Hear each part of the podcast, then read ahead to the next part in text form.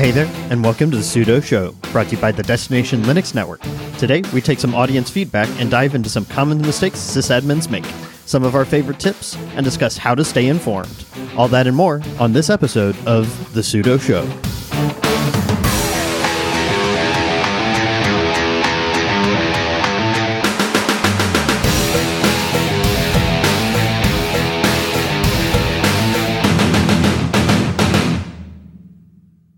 Welcome to the Sudo Show, your home for all things enterprise open source. I'm Eric the IT guy, and joining me every episode is a co-host equivalent to Master Yoda, Brandon Johnson. How are you doing today, buddy? Stupid your puns are. Yes. yeah, yeah. Yeah, that for for now on, that's how you have to introduce yourself. no. So, our last few episodes have covered a range of operation specific topics from a journey into the world of cloud IT, security breaches, and building a home lab. These topics have raised a number of great discussions on our Matrix channel. In fact, if you aren't there, you definitely should go create an account and join us in sudo show colon destinationlinux.network. Man, those those addresses just roll right off the tongue, don't they? The, full URL will be in the show notes. Uh, anyway, Atypical Kernel, one of our community members, asked for tips and tricks Brandon and I used as systems administrators. Today, we decided to compile our list and share them with all of you. In fact, our first tip goes hand in hand with our first sponsor. So it's important to have a solid password management strategy. Keeping complex passwords is a great way to keep unwanted actors out of your systems. And here at the Sudo Show, we turn to Bitwarden. That's right. Bitwarden is the easiest and safest way for individuals, teams, and business organizations to store, share, and sync sensitive data. Bitwarden is an open source password management tool whose feature set rivals any other tool on the market today. Our favorite password manager just keeps getting better. Recently, Bitwarden announced the availability of emergency access. If you have a premium, family, or enterprise plan, you can designate any other Bitwarden user as an emergency contact. This means that the, the grantee will be able to request view only access or the ability to reset the master password of the account owner that granted that access.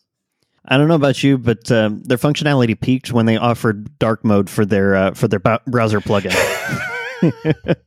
but you can get started for free by going to bitwarden.com slash DLN. Then, when you see how amazing their tool is, you can get all those features for the low, low price of $10 per year. So head on over to bitwarden.com slash DLN today to let Bitwarden know you heard about them here first. And thank you to Bitwarden for sponsoring the Sudo Show.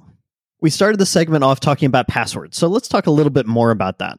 So yeah, let's talk about passwords. I mean, we recently had an episode talking about SolarWinds hack. Reading the articles, it yeah, there was obviously a bit more complexity behind this, but for the most part, the problem was bad password hygiene. That was the basically the root of the attack. Bad password hygiene. Password complexity is very important.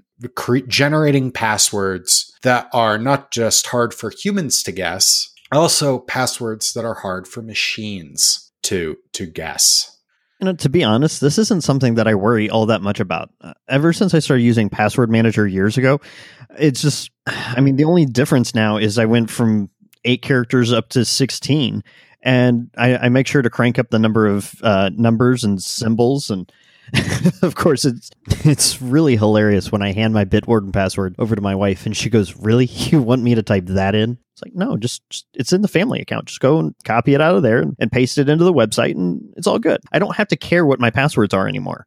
Yeah, absolutely. And for the most part, I don't either. If a site allows it, I actually lean more towards passphrases because hmm. uh, there's more characters, if I need to with a passphrase, I can actually remember a passphrase versus a long 20 character password. Passphrases are generally harder for machines to guess.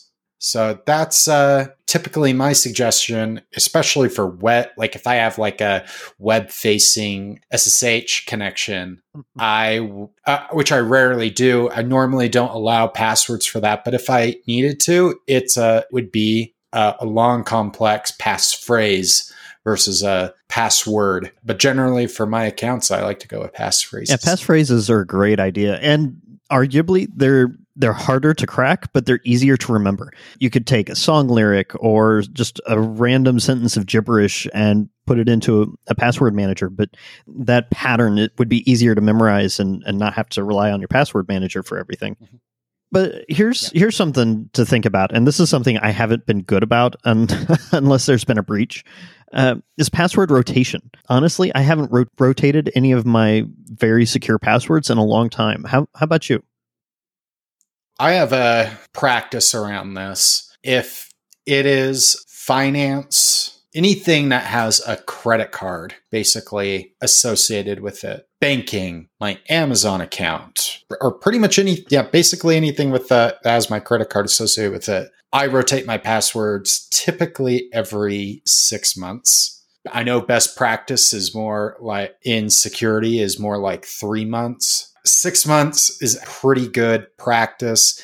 And then other passwords, I I will rotate yearly, um, or if I see it on you've been pwned. Of course, I use Bitwarden for, for that, and uh, I have a uh, reminders in uh, my calendar to go change certain passwords. Just pretty much if it's critical to my to my identity, I'm very vigilant when it comes to password. Well, that's a great point, and and from time to time, like my family's moved a few times in the last couple of years, uh, and when I go in to change credit card information or uh, change our billing or mailing address, a lot of times if I if I think of it, I will try and, and rotate that password as well. Uh, not to keep bragging on our sponsor, but Bitwarden does have the Vault Health reports, which I found to be really helpful. Uh, it points out anytime you have duplicate passwords, points out any uh, websites in its database that have been hacked. And, and, Brandon mentioned a good one that, that we'll also link in the show notes.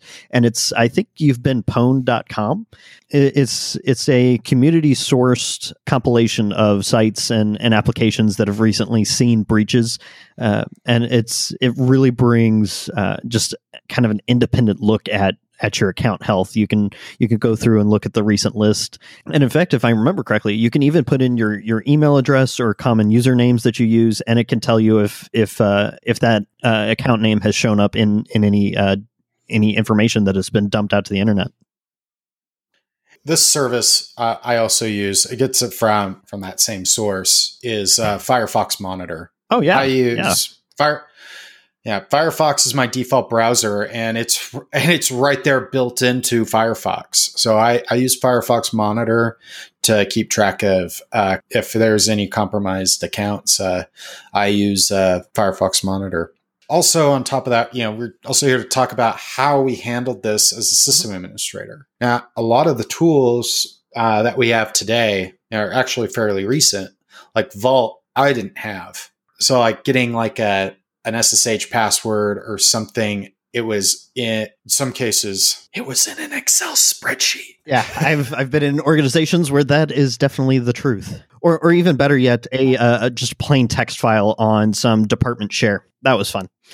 yeah, yeah, and today I would use HashiCorp Vault. Uh, that would be my uh, default way of handling secrets, whether that's SSH passwords, uh, database passwords, whatever it is. But a tool that's been around for a very long time uses uh, GPG encryption uh, to encrypt your passwords. And I used this at previous uh, organizations. It's a utility called Pass. Uh, and uh, it's a command line utility, and you can put passwords right into the clipboard or pass them into other commands. Pass was awesome. I was using it for quite some time when I first went back to Linux as my full time desktop for password management.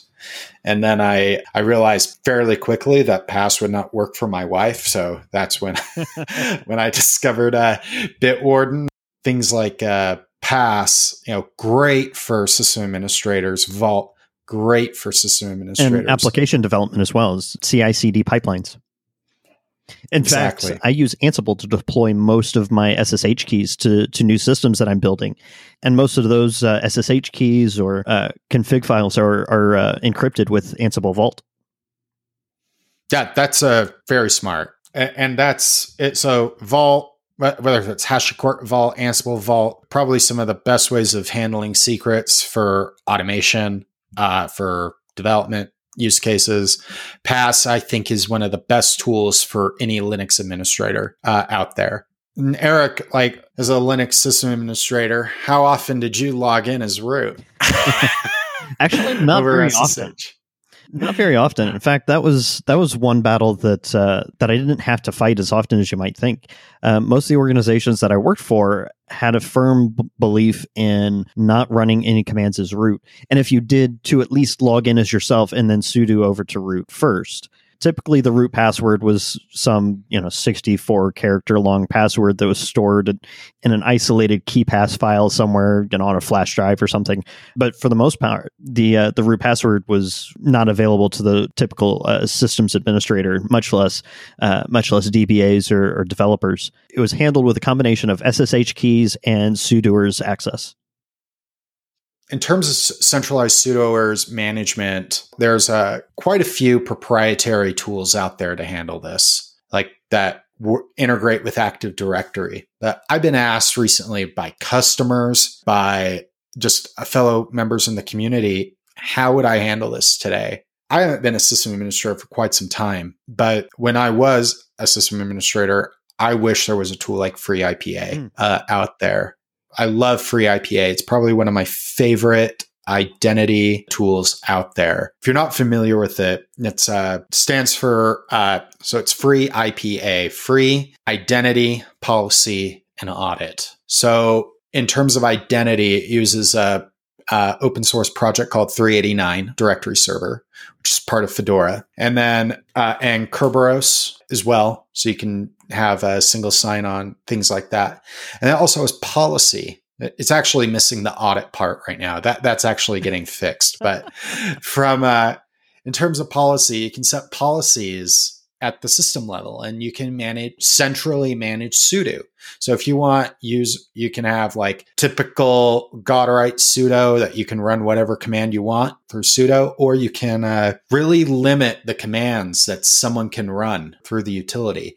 And the best part about it versus proprietary tools, it uses standard Linux commands. And, and, processes.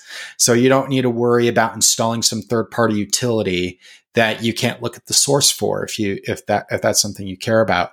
And FreeIPA is probably my yeah, it's still my favorite open source project, uh, like in the top at least top five. It integrates with your existing corporate directory services. Uh, typically, that's Active Directory through Active Directory trusts. And if you don't have uh, any, like if you're starting from from scratch, it's a great cl- great way to get started with a directory so service. we're we're on a good clip here why, why don't we uh, continue down the server management front and we'll, we'll talk about when i was a systems administrator it, it became kind of a running joke that uh, every time i joined a new company either as a contractor or uh, even even some of the full-time jobs that I worked, I always ended up becoming the patching guy.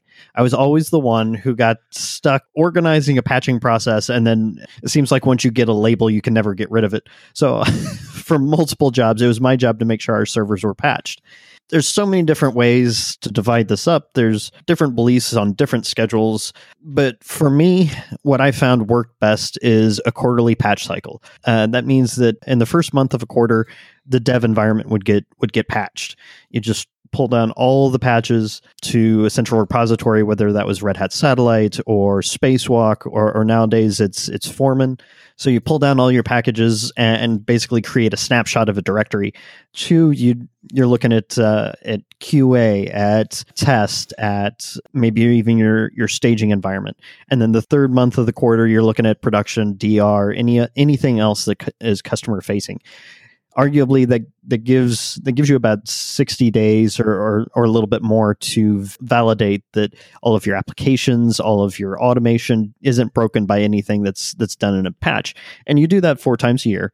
But as a systems administrator the quarterly patch cycle seems to have been the one that didn't uh, interfere as much with with the business operations building patching life cycles has gotten so much easier over the last few years.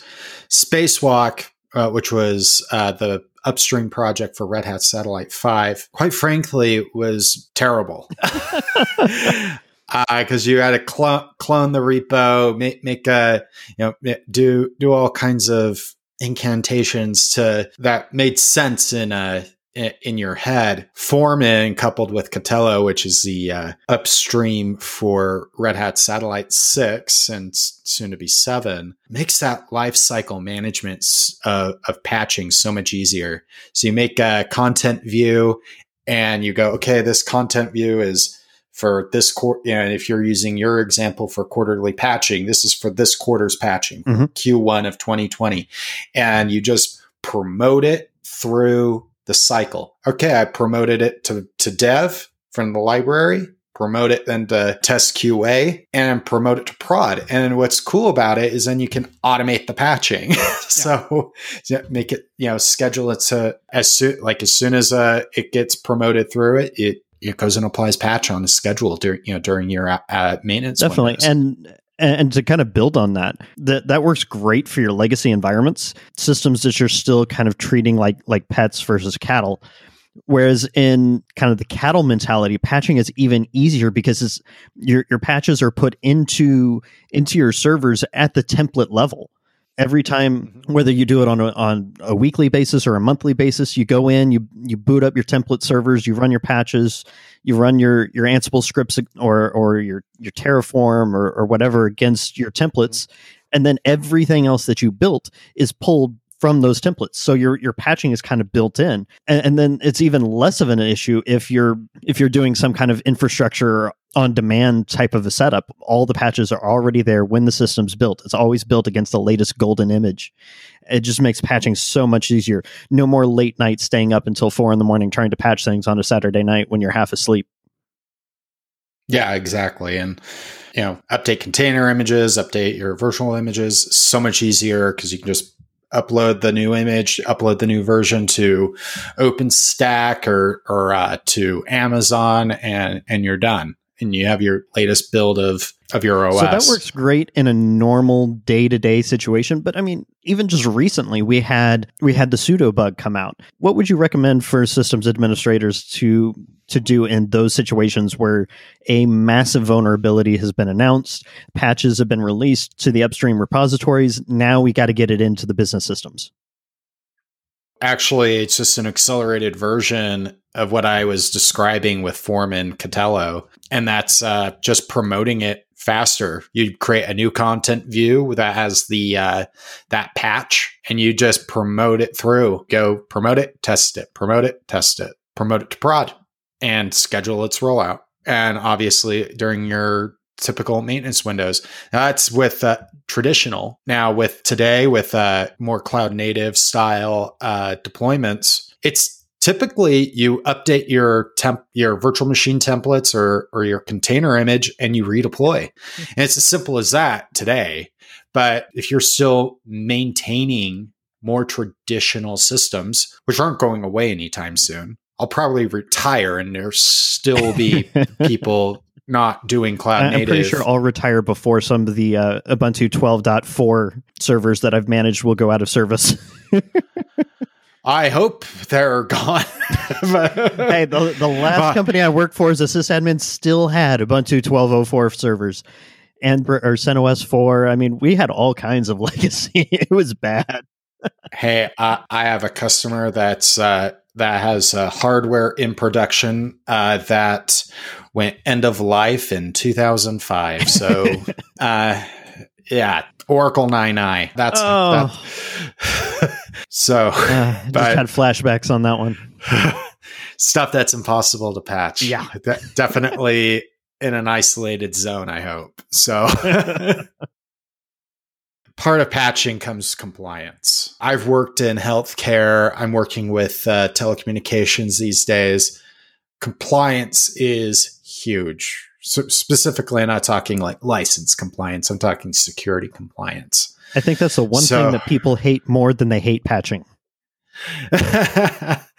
when I was in healthcare, we did a utilized. Actually, it was pretty early for this project when I was leaving, and that was OpenSCAP. Uh, the OpenSCAP project has some fantastic utilities. It's all integrated now into Foreman and, and Katello. But There's some pre-built policies around PCI and also some government uh, policies as well.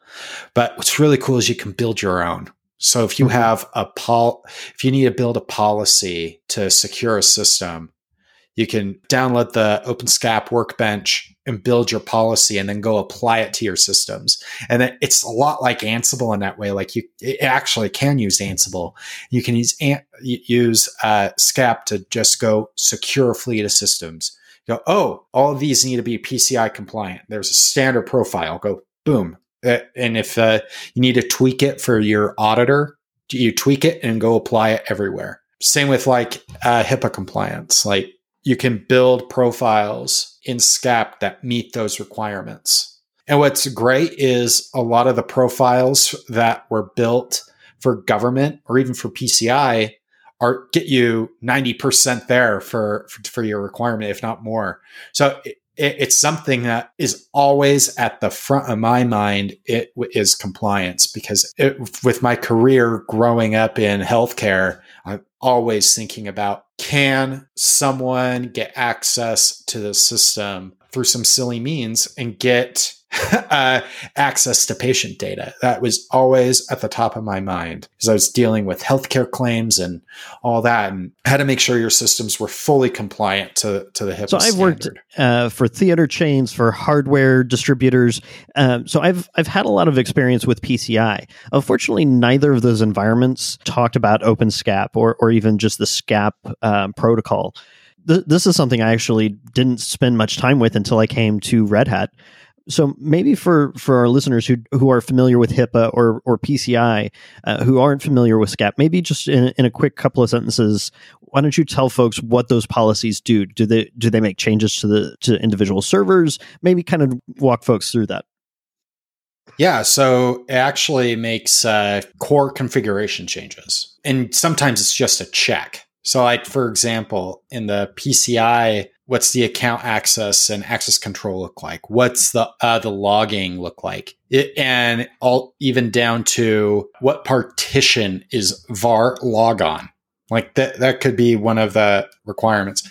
Uh, big one is like pa- what's the password quality? With pam or just the general system authentication? And it will make those changes. We'll say here's a remediation script or ansible playbook to remediate that and you can not just have a profile that then applies the remediation, you can see at a glance what the profile will change, what it's recommending to change, and how far you are out of compliance. That's what SCAP does. That's what SCAP helps you do. It helps you st- understand where you are with uh, your systems from a compliance. So standpoint. when when I came across the OpenSCAP project and and started learning about some of the capabilities and some of the profiles that are being built out there, I was really excited because I'm sure a lot of you listening can relate to what I'm about to say. Our version of compliance was once a year, once every six months, some third party auditor would come in, would run this black box scan. They just tell us to run the script on all of our servers as root, which always made my hair stand up. But you know, they were supposedly certified and licensed to to tell me to do that. And then what we get back is this 3,000 line spreadsheet with multiple different pages telling us everything that was wrong with our systems. There's no rhyme or reason to how it was laid out. It was just page after page after page of Excel spreadsheet telling us all these things that we needed to fix.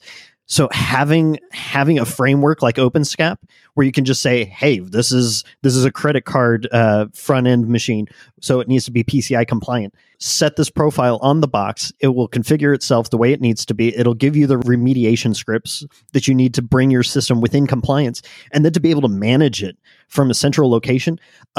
amazing. I was excited when I came across the OpenSCAP project. So much so that I, I think Brandon and I are going to have an episode on it probably a little bit later in the year. But it's really something that is changing how systems administrators do their jobs and helping to protect customer data and, and private, uh, personally identifiable information as well.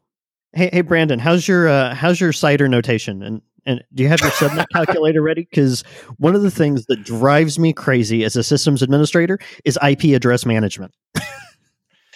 Yeah, IP address management. You know, the thing is, though, is it's like it's the easiest thing to handle. Quite frankly, and the, I'm going to say it is the easiest thing to to implement uh, in an organization. Sadly, though, it's also one of the easiest things to break.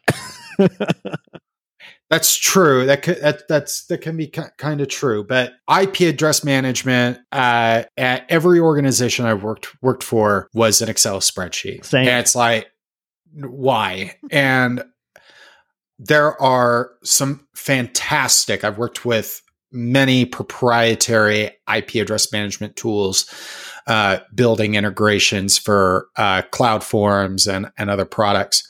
IP address management open source tools have come a long way. One of the first ones I've came across was PHP IPAM. Give you one guess which language Perl. it's written in.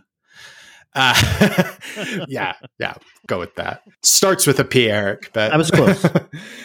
but what's really cool about PHP IPAM is it will actually discover what IP addresses are already in use on your network. You give it a range and it will go go, uh, go, okay, this is in use, this is in use, and then automatically allocate those machines. And then you just need to go update it appropriately. One that I've come across, I came across a couple years ago and I implemented it in my home lab and I use it to manage the IP addresses in my home lab uh, across all the VLANs that I have. Uh, open source project by DigitalOcean called NetBox.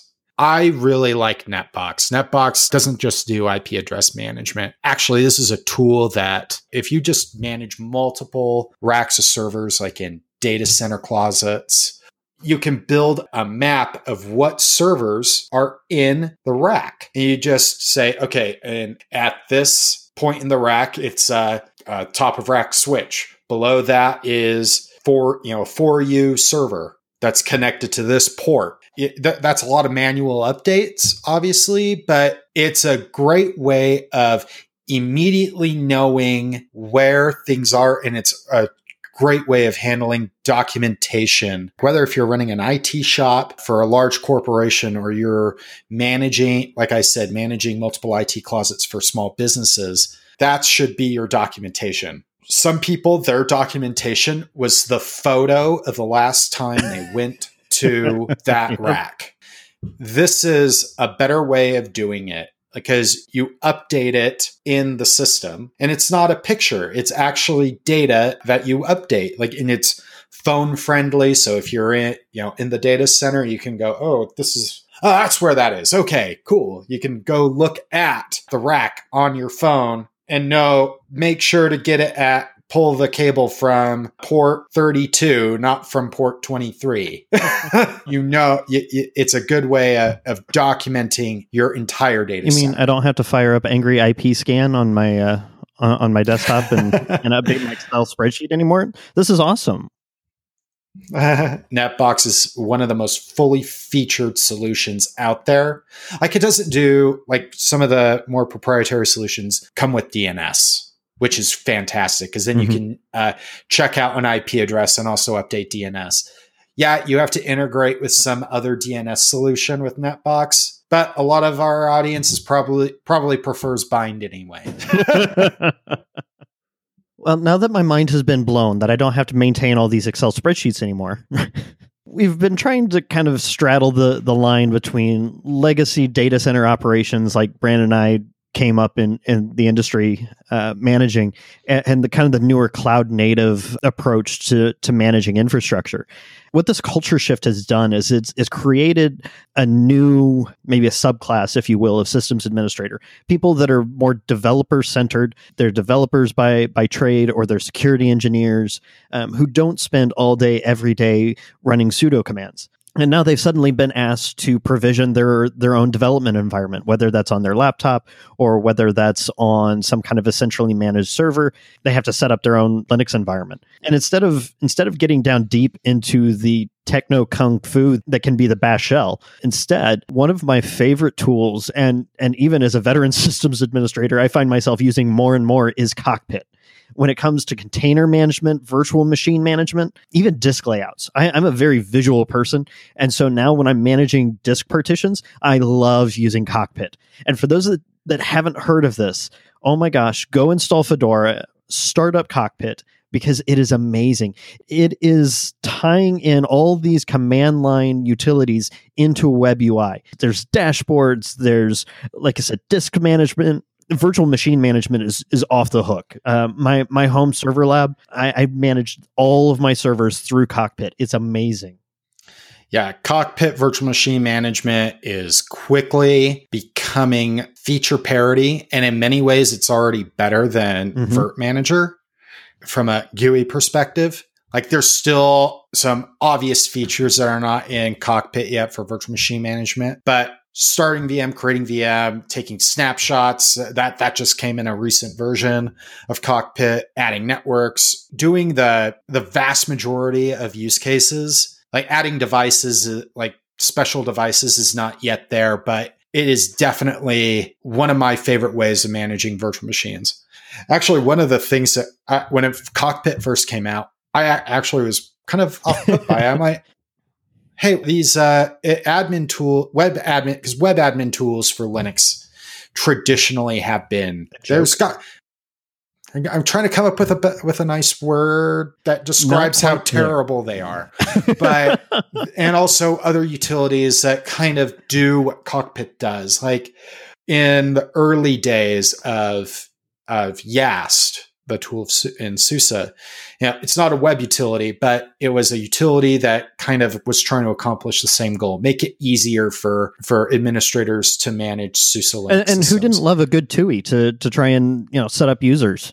I, I mean, Yast, for all in all, worked pretty well, but it had a, a couple of drawbacks. And th- this is this is very old data. This is like uh, SUSE circa 2006, 2007 timeframe. If uh, you made a configuration change, say to your network or to your host file outside of Yast, it would blow away your configuration. So one of the things that if I recommend to my customers to utilize Cockpit to uh, admins that are may not be senior Linux administrators, is it going to impact that? One of the things that's really cool about Cockpit is the way it manages state. If you change it from the CLI or you change it in Cockpit, it's utilizing the same data. So if it's if it's pulling from a configuration file, it's pulling from the same configuration file. It's not pulling it from some database. Mhm. Uh, that's one of the things I really really love about Cockpit. This week's episode is brought to you by DigitalOcean. DigitalOcean offers the mo- simplest, most developer friendly cloud platform. You can get started today with a $100 free credit by going to do.co slash DLN and creating an DigitalOcean is helping you get your apps to market faster with their app platform. Here, you can build, deploy, and scale apps quickly by utilizing their simple, fully managed solution. Let DigitalOcean handle the infrastructure, app runtimes, dependencies, so you can focus on getting from code to production in just a few clicks. The app platform starts at just $5 a month and has support for Node.js, Python, PHP, Ruby, Hugo, and many more. Get started today by going to do.co slash DLN to get your $100 free credit. The promo is good for two months and will let you play with all kinds of ready to deploy apps right from the DigitalOcean marketplace. That's do.co slash DLN. And thank you to DigitalOcean for sponsoring this episode of the Sudo so we, Show. we we spent a lot of time talking about different tools and and different procedures to follow. Um, there there's another element to this that I wanted to touch on, and that's staying informed, uh, and not just from an educational standpoint, but from a day to day perspective. Case in point, everyone that listens to the show knows that I love Todoist. It I live and breathe through my Todoist. They they had an outage uh, beginning of February, I think it was, and it went on for three or four hours. And so when I was trying to make changes on on my phone and then go and and look at those changes on on the web console, it, it wasn't syncing.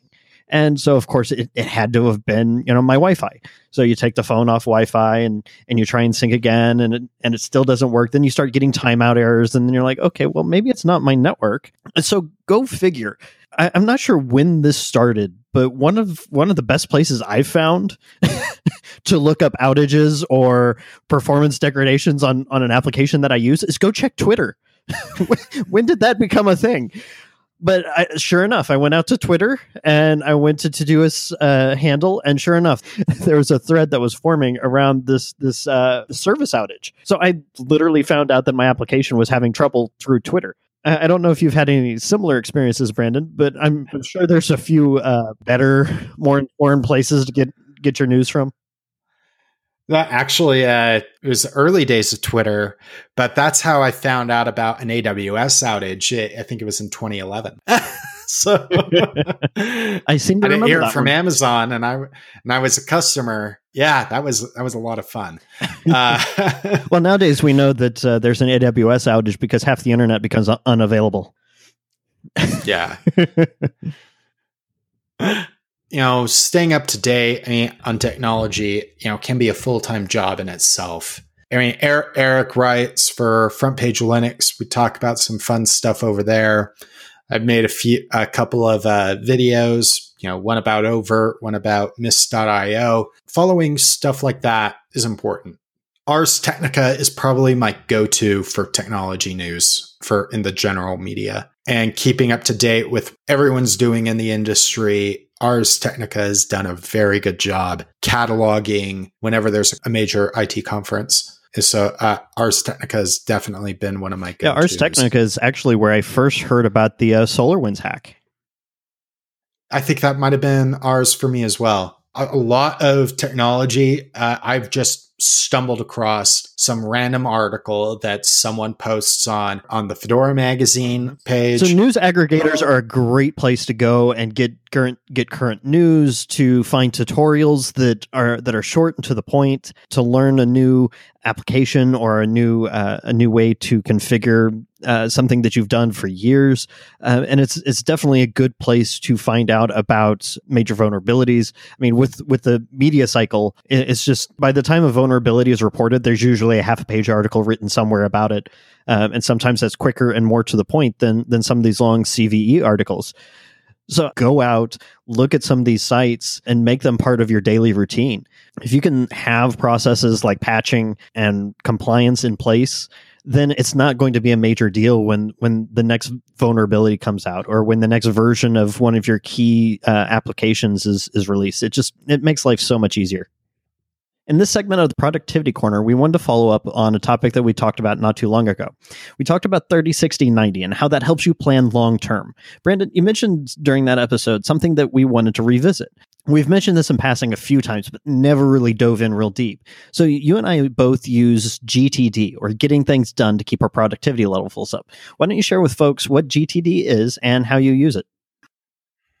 Getting started with uh, GTD is actually pretty simple. It's five steps. So fir- the first part is capture what you have. Basically, take everything and put it in a box. So, like if you're talking like physical files and papers, just take everything, put it in a box, and go through it. Know know what it is. The whole the whole premise is if it's five minutes or less, act on it mm-hmm. immediately. When you go through and organize it. So let's take your email inbox for example. As you go through it, if it's fi- if it takes you five minutes or less to act on that action, do it right there and then, and then archive it. Just get it out of your inbox. So that's you know kind of goes to the capture, clarify, and organize, and and part of this is also reviewing your inbox. Go make sure, okay, did I capture everything? Did I capture everything? It's going through the whole cycle over and over and over again. Capture, clarify, organize, review, and engage. All five of those steps can take in that five minute span or or maybe it just needs to be longer. I like I've used GTD to plan out whole projects uh, because it, it is that useful. If you actually really think about it, the five steps in GTD sound a lot like Scrum in many ways. And because it's all about capturing the requirements, uh, clarifying it, organizing it, review, and actually doing. Well, the, the nice thing is, especially with that with that five minute counter, you can go in, you can get all this little stuff off your plate, out of your out of your head, and and that frees you up to focus on bigger and and better tasks. And what I found is GTD can really work well for me when I, I go through kind of my routine and check all my notifications and and throw everything and it, it, may not be a physical file box anymore but kind of in a mental box. Um, just throw it throw it all together see what i have to do knock out the easiest things first. And then especially with longer projects in fact i've actually been able to publish blog posts lately with some frequency because i broke down a blog post into its smaller steps break those down into bite-sized chunks of well instead of just looking at a blank doc in joplin and going okay i'm going to write blog post Cool. And then you sit there for 20 minutes and go, okay, that was a great waste of time. On to the next task. Instead, you say, okay, I'm going to research topic ideas. I'm going to I'm going to take take some time to to brainstorm those ideas. I'm going to write an outline. I want to write a draft, and then I'm going to edit, uh, peer review, and then format and publish. I mean, you, you can break those things down even further. Maybe today I just want to write the introduction. However, you want to slice and dice that work, you, you can put it together in in some type of a format that speaks to you that you can really understand what kind of work you have to do. And but you can just it gives you a high level view and a, a view down in the trenches. I know my favorite tool is todoist. Hands down i it, it is my brain dump. It's it's where my emails go. It's it's where all my projects live all my tasks bills that for some reason I can't pay automatically. Everything's in there. And at the time of this recording, this is how much I brain dump into Todoist. At this time, I have a, I have 232 open tasks in my Todoist. Eric, I am pretty sure that you are a paid sponsor of Todoist. They, they really should. Okay, so if anybody from Todoist is listening, I'd, I, I at least want a T-shirt or something here. But it it really is an amazing tool because I've been able to capture projects and ideas and dump them into a project into Todoist. And I actually get around to it at some point because I go through it. I, I use our 30, 60, 90 plan and I, I figure out what I want to get done that quarter. And by capturing these projects or these ideas, uh, especially when it comes to creating content, I don't remember how many uh, different uh, tasks I have for sudo show or for blog posts just hey that would make a great blog post. I want to put that as a as a task and todoist and eventually when i go through and plan i'll come back i'll see that idea i'll remember what i wanted to talk about and i can get it scheduled. But i i will admit that todoist probably isn't the only tool. So there there there are plenty and and the ones i like are open source unlike i know. Granted everything I'll I'll mention that implements GTD pretty well can integrate with Todoist, except for uh, one of them. The first one that actually integrates with Todoist is uh, Planner. Uh, it's an elementary OS uh, application. It's a beautiful app. Integrates with Todoist, or you can just use its own local database. It's a great application. In my defense, the next major release of Planner, I think, pretty much brings it feature parity with the the web interface for Todoist. And ironically, I have a task in Todoist to go and check out Planner here in here in a month or so. so the other one, I kind of split my time between these two apps, and I'm actually planning on migrating to just one. So I started utilizing the development version of GNOME To Do, which is uh, based on GTK4, and it has a work a very nice GTD workflow. It's very similar to the GTD workflow that you can get out of Apple Tasks or Apple Reminders I, I really like the uh, the workflow that that is in the new uh, to do. But one that I really like, and it, it's a project that was resurrected from the dead. I mentioned this a few uh, several episodes ago, and that was an application called Getting Things Gnome. Getting Things Gnome is a pure GTD workflow in, in its purest form. It is a GTD workflow mean, it's obviously not endorsed by GTD or anything like that, but it takes that workflow and really uh, m- makes it work. I haven't decided which one I'm going to finally land on, but right now, almost everything ends up in GNOME to do simply because hmm. uh, the evolution integration. Because I just right click on an email, say create a task, and doesn't go into GTG, it goes into GNOME to do Getting Things Gnome, it's a great application. They're working on sync services, they're working on integration with other applications like mm. uh, uh, time trackers and stuff like that. So getting things gnome is a real, I think is a really good application still. And if you can contribute to it, I suggest people do. I mean, it's a project that was declared dead and then resurrected. I'm very glad that. And it doesn't back. have to be a piece of software. I mean, you you go to Scrum planning sessions, and their tool of choice is a marker board. And if you really want to get specific, it's a marker board with multicolored post-it notes. So it doesn't have to be some high-tech cross-platform tool to to track all of this. It it could be something as simple as a marker board and some sticky notes. The prefer the preferred uh, tracking methodology with GTD is a piece. In fact, there's a lot to be said for going with a low tech option, especially when it comes to planning your productivity. Because when you tie everything into uh, a mobile device, there's so many distractions. It would be so easy to go in and get on Twitter. God forbid you start watching cat videos on YouTube, and then you forgot what that brilliant project you wanted to start was. Sometimes the low tech option is is the right option. A- absolutely, and people think I'm nuts, but I still have a paper planner. It's simply because sometimes paper is better.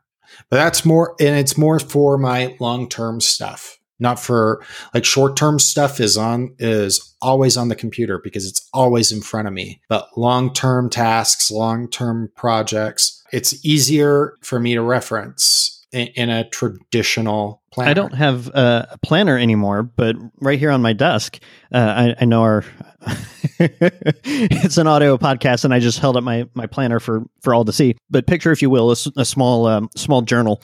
Um, I love these because they're small. They can sit on my nightstand. I, I have multiples of them all over the house, uh, in my office, in the living room, in our bedroom, and, and they just all of them have a pin uh, hooked to them and I just pull out the pen and if I if I have a sudden idea of something that I need to do or something that I something that I want to think about, it's I, I use my paper journal as almost um, is almost just a dumping place or or a scratch pad for ideas or if there's something really really bugging me, I can write it down, and usually that's enough to kind of clear my head. I, I've written half of a half of blog posts before in my paper journal just because I, I, I hit an idea it created a spark and i just started writing. And the nice thing is you can take that you can take that paper and you can set it next to your keyboard. That can be part of your revision process is i just brain dumped this blog onto into this paper journal. Now that i'm ready to type it now that i'm ready to make it ready for consumption i've already got a draft done. I just have to type up what's good and, and change what's what's not as good and there you go i'm done so, Eric, you introduced me to Inbox Zero, and I'm slowly getting there. As of this uh, recording, I'm at 115 emails in my inbox. How do you tie how you implement GTD with Inbox Zero? So, Inbox Zero for me is part of that capture step of, of GTD. For me, that's going through my calendar, that's going through my email inboxes and, and then the tasks that I have, and that that's kind of how I start my my day is in that capture phase of going through emails. If it if it's just a quick response or if it's just kind of an FYI type email, it gets archived. But if it's something that spawns a project or if it if it requires some investigation, then it, then that in that email becomes a task. And, and like um, like evolution i can e- i can forward emails to a todoist email account and it shows up in my todoist uh, inbox. So i can sort it i can assign it to a project so i can give it a priority level. So inbox zero ties into the planning phase of gtd for me. And then if you think about it all these different philosophies that we've talked about in the productivity corner really tie in together because inbox zero builds onto gtd and gtd builds into 30 60 90 i don't know brandon maybe we should write a framework and publish a book and retire young Oh, I'd love to do that. Thank you so much for joining us today. Like today's episode, much of our content comes right from you, our listeners. To be part of that conversation, you should head over to our Matrix room, Sudo Show at destinationlinux.network. There's almost 200 of us chatting and sharing stories and ideas. It's a great place to hang out and connect with fellow technologists. If you'd like more of Brandon and I, you can find it over at sudo.show and on social media at Sudo Show Podcast. You can catch more awesome content over at our network partners, destinationlinux.network. Brandon, anywhere else you'd like to send folks? You can follow me on Twitter at dbrandonjohnson or my website at open-tech.net. And you can follow me at itguy.eric or on itguyeric.com. Remember, the sudo Show is your place for all things enterprise open source. Until next time.